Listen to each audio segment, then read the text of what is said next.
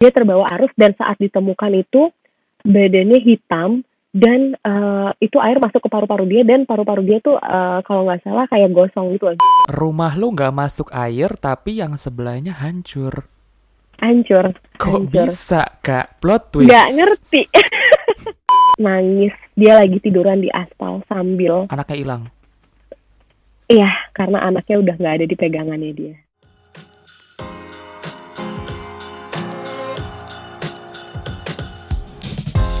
Hi, you're listening to Get Real with Ryan, a podcast that inspires people to show the real side of them with the purpose of sharing valuable knowledge and also learning from each other's life experiences as a lesson and a process to us. My name is Ryan, and let's get real.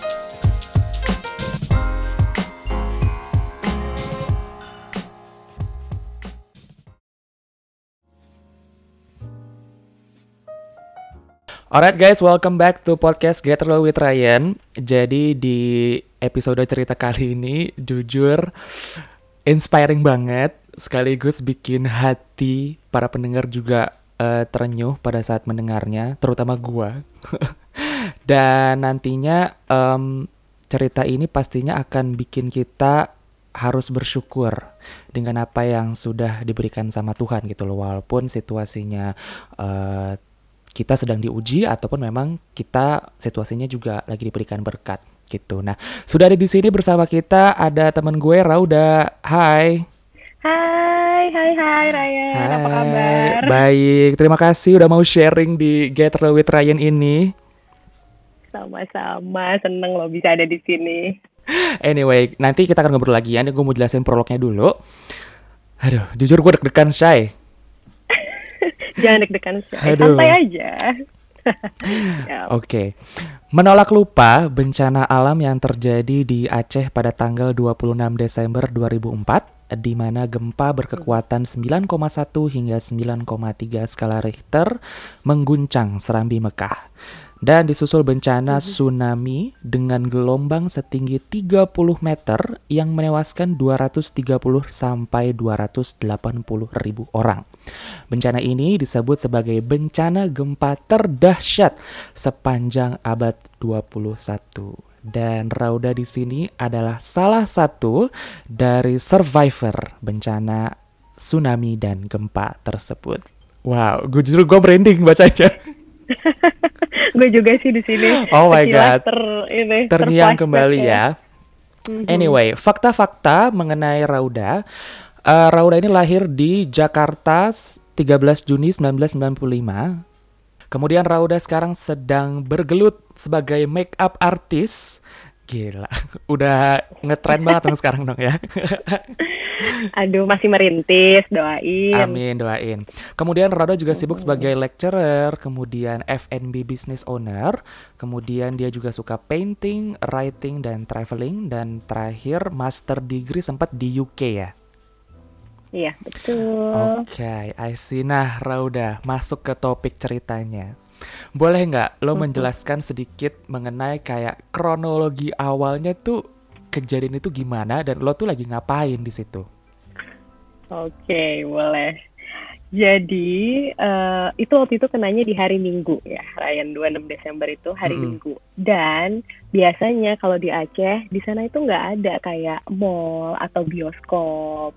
Di Aceh itu cuman ada pasar swalayan itu mall mentoknya. Hmm. Jadi kalau misalnya hari Minggu tuh kebiasaan gue sama teman-teman gue pas gue tinggal di Aceh itu kita akan jalan-jalan ke pantai, main di laut hmm. gitu. Eh, dan lo emang nah, orang Aceh jadi, atau tinggal di sana aja atau gimana? Uh, uh, bokap emang orang Aceh dan saat itu lagi tinggal di sana karena bokap kebetulan dinas di sana. Jadi kita sekeluarga dari Jakarta pindah ke Aceh. Itu okay. tahun keempat gue di Aceh. Oke, okay, berarti waktu itu lo umur berapa tuh? Sepuluh, sembilan? Ya, yes, kelas 4 SD pokoknya gue. Oke, okay, oke, okay. lanjut. Mm -mm. Oke, okay, terus pagi itu tuh sebenarnya udah janjian sama sahabat-sahabat gue tuh untuk uh, ke pantai, namanya Pantai Lampu. Mm -mm. Janjian jam 10.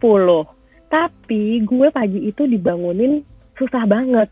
Mm. Sekitar jam 8, jam 9 tuh gue dibangunin gak bisa katanya berkali-kali kayak gue nggak mau bangun tiba-tiba jam 10 gue bener-bener dibangunin tuh yang sampai diguncang gitu kayak dibangunin duduk gitu ternyata pas gue bangun itu keadaan udah uh, gempa itu okay. udah gempa di situ uh, jadilah pas gue bangun uh, itu di sana gue sedang sama oma atau nenek gue mm. Dan sama namanya Kamila itu yang jagain gue. Uh, mm. saat itu nyokap bokap gue lagi di Jakarta. Okay. karena lagi ada urusan lain di Jakarta. Ya udah jadi saat itu pas gue udah bangun kita langsung lari. Ya biasanya kalau ada gempa kan pasti lari keluar ya. Karena kalau di dalam rumah kan takut rubuh ya. Yes. jadi akhirnya kita lari ke uh, depan rumah.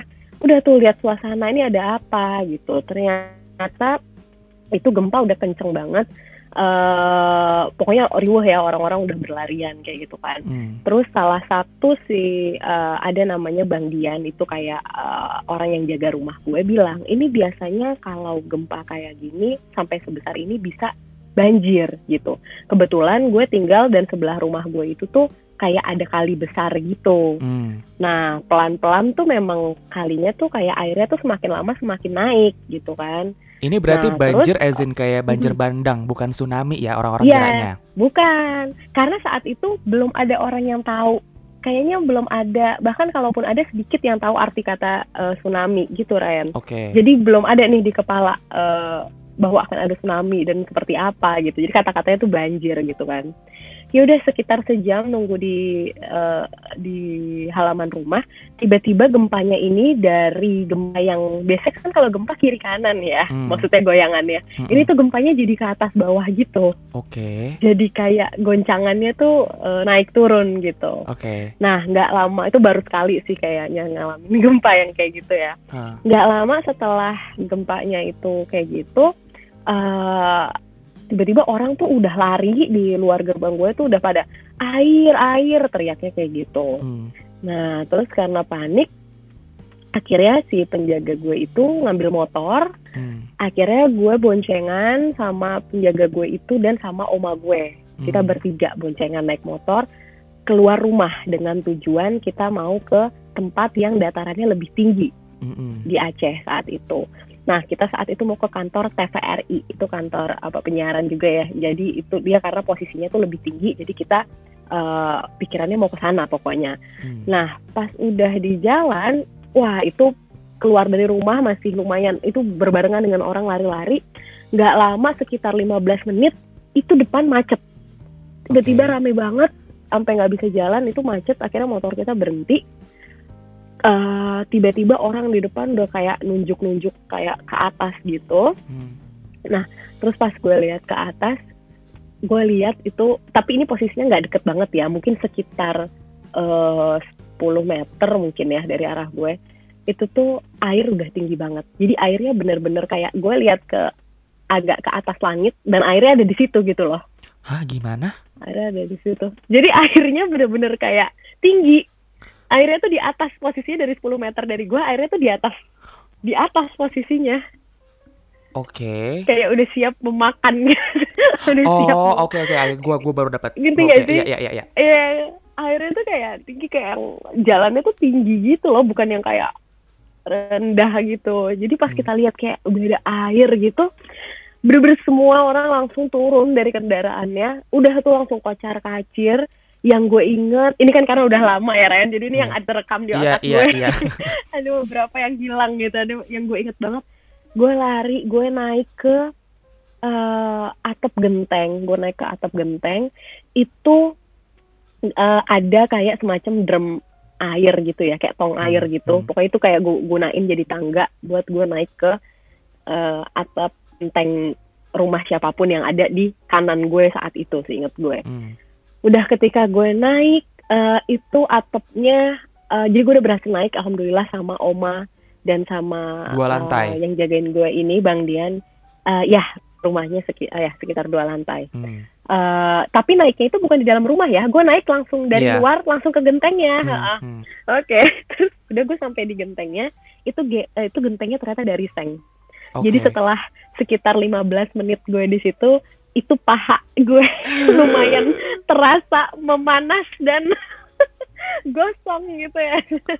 Kayak karena panas banget kan itu benar-benar seng. Dan itu kan kejadiannya sekitar jam satu siang ya jam Hmm, satu jam dua hmm, siang. Hmm.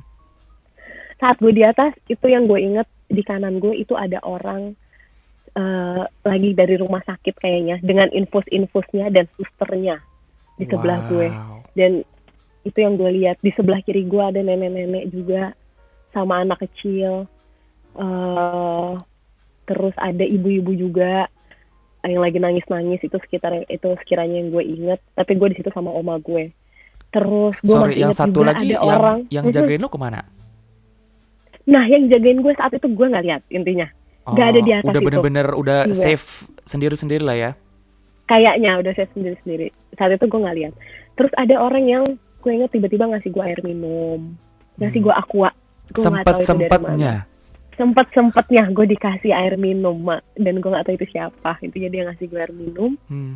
terus eh set- eh, jadi pas gue udah naik kebetulan gue naiknya sebelum airnya sampai di bawah gitu loh Ryan jadi gue udah di Iya. atas baru proses itu air Hmm. nyapu di bawah gue gitu Hmm, kan hmm. nah saat sebelum air itu nyapu gue lihat di seberang gue wah ini gue merinding banget sih. Ibu-ibu eh, gendong anaknya pakai kain. Oke. gue masih ingat gendong anaknya pakai kain. Anaknya masih kecil.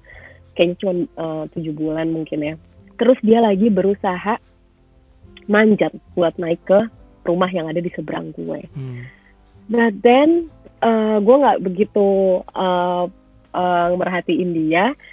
Tiba-tiba air udah nyapu di depan gue dan nanti ini ceritanya lagi ya setelahnya Hmm. Iya, boleh. Eh, gue udah nggak lihat lagi WW itu setelah sejam hampir sejam setengah gue di atas airnya mulai menyusut itu selama sejam setengah gue cuma ngeliat untung sama seng gue itu beda airnya tuh kayak eh, mungkin 5 cm gitu untung nggak nyampe ke atap yang gue bisa naik itu gitu Tapi berarti udah tuh rumahnya lumayan jam, tinggi banget hmm. dong ya?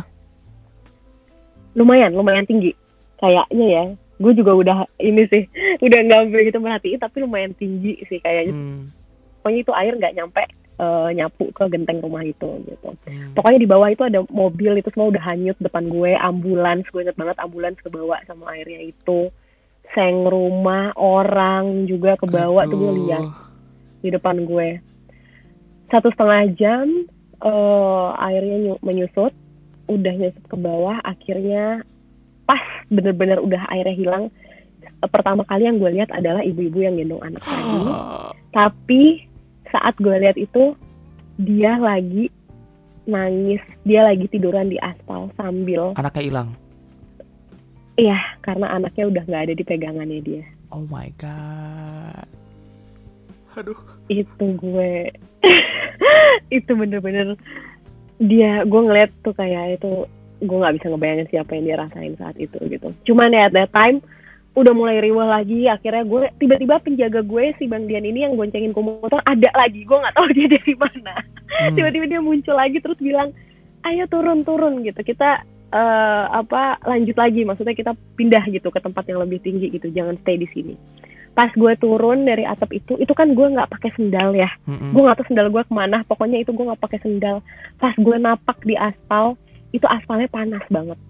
Hmm. jadi air tsunami itu bukan air seperti banjir biasa Hmm. air tsunami itu tuh panas karena kan setelah uh, tahu teorinya kan tsunami itu kan dari dalam uh, jadi kalau orang yang di laut di pinggir laut itu kan lihat prosesnya tsunami ya Hmm. jadi air uh, laut itu tuh menyusut dulu ke tengah laut jadi Hmm. sampai sebelum uh, tsunami itu tuh uh, ikan-ikan tuh pada geletakan gitu jadi lautnya tuh menyusut ke tengah semua Hmm. Abis itu dari tengah itu baru dia keluar tinggi, langsung tinggi dan langsung nyapu di kota Banda Aceh saat itu. Jadi jadi kayaknya ada eh, apa ya eh, airnya itu udah tercampur sama bagian dalam dari bumi gitu loh, Hmm. yang panas. Hmm. Nah jadi air yang itu tuh panas. Makanya salah satu cerita juga sahabat gue dia bener-bener ngalamin sampai eh, ber- maksudnya terbawa arus ya. Kalau gue kan alhamdulillah enggak. Ah, Dia terbawa arus dan saat ditemukan itu badannya hitam dan eh, itu air masuk ke paru-paru dia dan paru-paru dia tuh eh, kalau nggak salah kayak gosong gitu loh. Jadi orang-orang yang terbawa sama air itu tuh kepanasan, bukan hanya terbawa airnya doang tapi panas gitu loh yang dirasain. paru-parunya gosong cuy. Gitu. Mm-mm. Mm-mm. karena Aduh. air saking panasnya air itu baru uh, gitu terus gimana doi uh, tapi alhamdulillah dia uh, mungkin belum parah ya. Jadi mungkin ada yang terkena tapi belum parah. Uh. langsung uh, caranya disedot kalau nggak salah. Sampai perutnya juga disedot. Jadi dikeluarin semuanya. Dan alhamdulillah dia sehat dan masih uh, hidup dengan uh, sehat sampai sekarang itu alhamdulillah. Gue dengar kabarnya tapi gue emang belum pernah ketemu lagi. Cuma waktu itu sempat dengar kabarnya. Masih masih dikasih umur panjang sama yang di atas ternyata ya mendengar sambil gitu. merinding gitu. kak jujur terus terus yeah. setelah uh, eh, okay. lo turun hmm. itu ada gempa susulan gak sih belum belum ya tapi setelah gue turun setelah dua jam tiga jam oh setelah gue turun itu kan tiga jam gue melanjutkan perjalanan ke uh, tetap yang awal gue mau ke daerah ke kantor TVRI itu kan -hmm. karena itu temennya uh, keluarga gue juga jadi gue bisa uh, ngungsi lah di situ hmm, hmm. gue sampai sana gue tidur malam di sana gempa susulan itu saat malam. Jadi malam itu gempa lagi wah itu semua orang udah panik lagi kan takut tsunami lagi. Kalau malam lebih parah kan? Iya nggak kelihatan. Gelap dan lain-lain nggak kelihatan tapi untungnya nggak. Jadi cuman gempa susulan aja. Uh, story short besoknya gue bangun pagi gue balik ke uh, tempat tinggal gue karena kita dengar berita uh, bahwa Pak JK Yusuf Kala ngasih telepon satelit pada saat itu mm-hmm. ke yang ada di pendopo Aceh untuk uh, rakyat kalau yang butuh uh, berkomunikasi dengan uh, pihak luar atau di uh, daerah lain gitu. Hmm. Jadi bisa pakai telepon itulah karena kan semua airport rusak, penerbangan nggak bisa, uh, apalagi listrik gitu ya nggak ada sama sekali. Hmm. Yaudah akhirnya gue balik, Uh, dan ternyata yang gue lihat saat gue sampai di pendopo ya atau tempat tinggal gue itu uh, itu udah jadi tempat pengungsian Ryan. Jadi ternyata air itu nggak masuk ke rumah gue. Hah? Kok bisa? Nggak tahu. Jadi ini juga ada satu nggak tahu ya semacam mistis tapi banyak deh di berita juga kalau dicari itu air tuh kayak katanya di berita suka bilang milih-milih gitu. Cuman kayak pokoknya itu air kalau gue sebenarnya di rumah gue nggak apa-apa karena itu air rumah gue nggak masuk walaupun sebelah rumah gue hancur ada juga gitu rumah lu nggak masuk air tapi gue. yang sebelahnya hancur hancur kok hancur. bisa kak plot twist nggak ngerti jujur nggak ngerti sama kayak ada masjid Iya. Uh, masjid uh, di Aceh ya. Iya, kalau yang itu gue tahu. Masjid Baitur kan, Rahman. Iya, itu kan ya. emang diberitakan rame kan. Mukjizat ya, kak mukjizat sebuah mukjizat juga ya kebetulan tapi rumah gue tuh dikelilingi asmaul husna itu juga salah satu Wah, yang gue nggak tahu sampai sekarang gue merasa mungkin iya mungkin ya gue juga nggak tahu sih pokoknya itu yang terjadi lah saat itu anyway gue udah masuk ke rumah gue terus di situ banyak orang ngungsi ya yang pada tidur di pekarangan rumah gue hmm. akhirnya uh, uh, gue menuju ke uh, telepon satelit itu. Hmm. Sampai di telepon satelit, gue telepon ke nyokap gue yang ada di Jakarta. Wah itu nyokap gue langsung kayak, oke okay, tunggu uh, besok uh, akan dijemput. Pokoknya besok uh, kamu akan ke uh, Jakarta gitu. Nanti hmm. dicari jalannya gitu. Dan kebetulan ini sebenarnya uh, uh, keluar dari cerita, tapi uh, ceritanya adalah gue itu bisa ke Jakarta karena gue dijemput sama uh, namanya Pak Rifa. Pak Rifa ini adalah anak angkat dari oma gue yang saat itu ada di Aceh sama gue. Sebenarnya hmm. bukan anak angkat. Jadi pas uh, dulu kecil Pak Rifa ini sering banget di uh, urusin, dikasih makan lah. Jadi oma gue sering banget berbuat baik gitu. Hmm. Dan sekarang dia jadi uh, pilot ya, pilot pesawat Hercules. Hmm. Betul nggak pesawat Hercules itu gimana Ryan? Enggak, jujur gue nggak tahu tahu nama tapi gue nggak pernah dengar. Kayak masa bentuknya kayak apa gue nggak tahu. Okay. Itu bentuknya uh, pesawat buat ngangkat barang ya. Hmm. Nggak ada nggak ada uh, pintu sih di kiri kanannya. itu pesawat kayak terbuka terbuka lebar. Cuman untuk ngangkut barang-barang gitu ya. Nah anyway dia adalah pilot dari pesawat ini. Tapi saat itu karena airport nggak bisa, penerbangan nggak bisa, hmm. dan pesawat Hercules ini kayak pesawat helikopter, jadi dia bisa uh, mendarat di mana aja, asal kayak oh ya misalnya luas lah, cukup luas lah pekarangannya untuk dia mendarat. Akhirnya uh, nyokap gue, keluarga dari nyokap ngubungin si Parifa ini karena ingat, dan Parifa ini akhirnya the next day jemput gue dan Oma di Aceh gitu. Dia terbang ke Aceh uh, mendarat nggak uh, jauh dari rumah gue. Hmm. buat gue akhirnya bisa naik uh, pesawat itu untuk ke Jakarta gitu. Jadi abis gue telepon nyokap gue seharian itu gue diem uh, gue masih nginep semalam lagi uh, sama orang-orang yang pada ngungsi juga di situ tapi nggak ada tsunami susulan hmm. uh, gempa hanya ada gempa-gempa kecil lagi yang gempa susulannya tapi nggak sebesar yang di awal hmm. uh, udah the next day gue akhirnya dengan baju di badan karena saat gue balik keadaan rumah gue itu dalamnya tapi hancur lebur akuarium gue jatuh hmm. kursinya gue uh, udah bertebaran oh. bener-bener hancur jadi okay. besoknya gue cuman ke Jakarta dengan uh, udah baju di badan aja sama oma gue gitu naik itu pesawat Hercules di pesawat itu si gitu. pesawat Hercules itu cuma lu berdua sama oma plus si Pak Rifa itu doang Pak Rifa sama ada uh, Bang Dian yang tadi yang tadi okay, boncengin gue yeah. naik motor uh -uh. Uh, gila sih ini orang kayak bener-bener uh, nyelamatin gue dari uh, awal sampai gue sampai di Jakarta tuh bener-bener dianterin gitu loh. Yang penting hmm. nyelamatin itu ini luar biasa sih ini orang kayak gue utang hidup mati gue juga. Terus lo cer uh, terus dia cerita nggak uh, si penjaga lo ini dia cara menyelamatkan dirinya ngapain? Uh, gue bener lupa. Kalau nggak salah dia juga naik ke genteng tapi di sebelah nggak bukan genteng yang sama. Karena waktu itu dia jadi kan motornya udah kesapu gitu kan waktu mm -hmm. itu. Dia mau sempat nyelamatin motor yang kita boncengin dulu eh, yang kita boncengin itu. Mm -hmm. tapi kayaknya nggak bisa akhirnya tapi dia bisa naik. Cuman nggak terlihat sama gue kayak di rumah sebelah gue kayaknya gitu.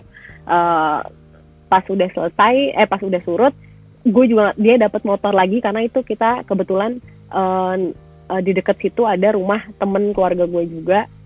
Akhirnya minjemin motor dia buat motor yang ada di rumah itu buat dia bawa dan kita bisa ngelanjutin uh, perjalanan ke uh, eh, TVRI atau ke uh, dataran yang lebih tinggi itu hmm. gitu itu gila sih dia juga keluarganya kan menyelamatkan masing-masing karena dia lagi yeah. sama iya. gue terus dia nyelamatin gue dan oma gue itu ya Allah luar biasa banget Aduh, luar biasa ceritanya gitu. kak. Aduh, langsung stres gue dengernya. gua aja yang kayak kemarin ya, di tapi... Jakarta kayak goncang-goncang dikit enam skala rute aja gua udah panik setengah mati. Iya iya iya iya kemarin sempet ya. Iya iya iya. Itu delapan tujuh ya delapan ya gue lupa. Sembilan coy. Oh sembilan ya. Oke oke gue Gila gila. Nah terus um, setelah lo balik ke Jakarta yang di rumah Aceh berarti nggak ada yang tinggalin? Uh, ya karena kebetulan itu rumah dinas semacam rumah dinas bokap gue. Jadi memang uh, rumah yang diberikan saat bokap gue dinas di sana gitu. Hmm. Terus uh, nah ya okay. dan saat gue ke Jakarta uh, itu kebetulan uh, bokap gue dinasnya selesai. Uh, pas selesai, jadi ya udah kita sekalian uh, setelah tsunami balik ke Jakarta sekalian pindah ke Jakarta. Jadi udah for good nih, udah nggak balik-balik lagi. Udah for good, udah nggak balik-balik lagi. Hmm. Gitu. Aduh, terus yang teman-teman lo yang mau ke pantai itu tuh gimana tuh? Itu makanya kalau yang dua orang itu bersyukur banget ya. Itu kayaknya nggak jadi berangkat semuanya karena nunggu kabar gue kan pagi itu. Mm -hmm. Dengan gue yang nggak bisa dibangunin sampai jam 10 padahal kita janjian jam 8 di pantai. Itu kalau kita semua ke pantai lo bisa bayangin iya. gak Ryan?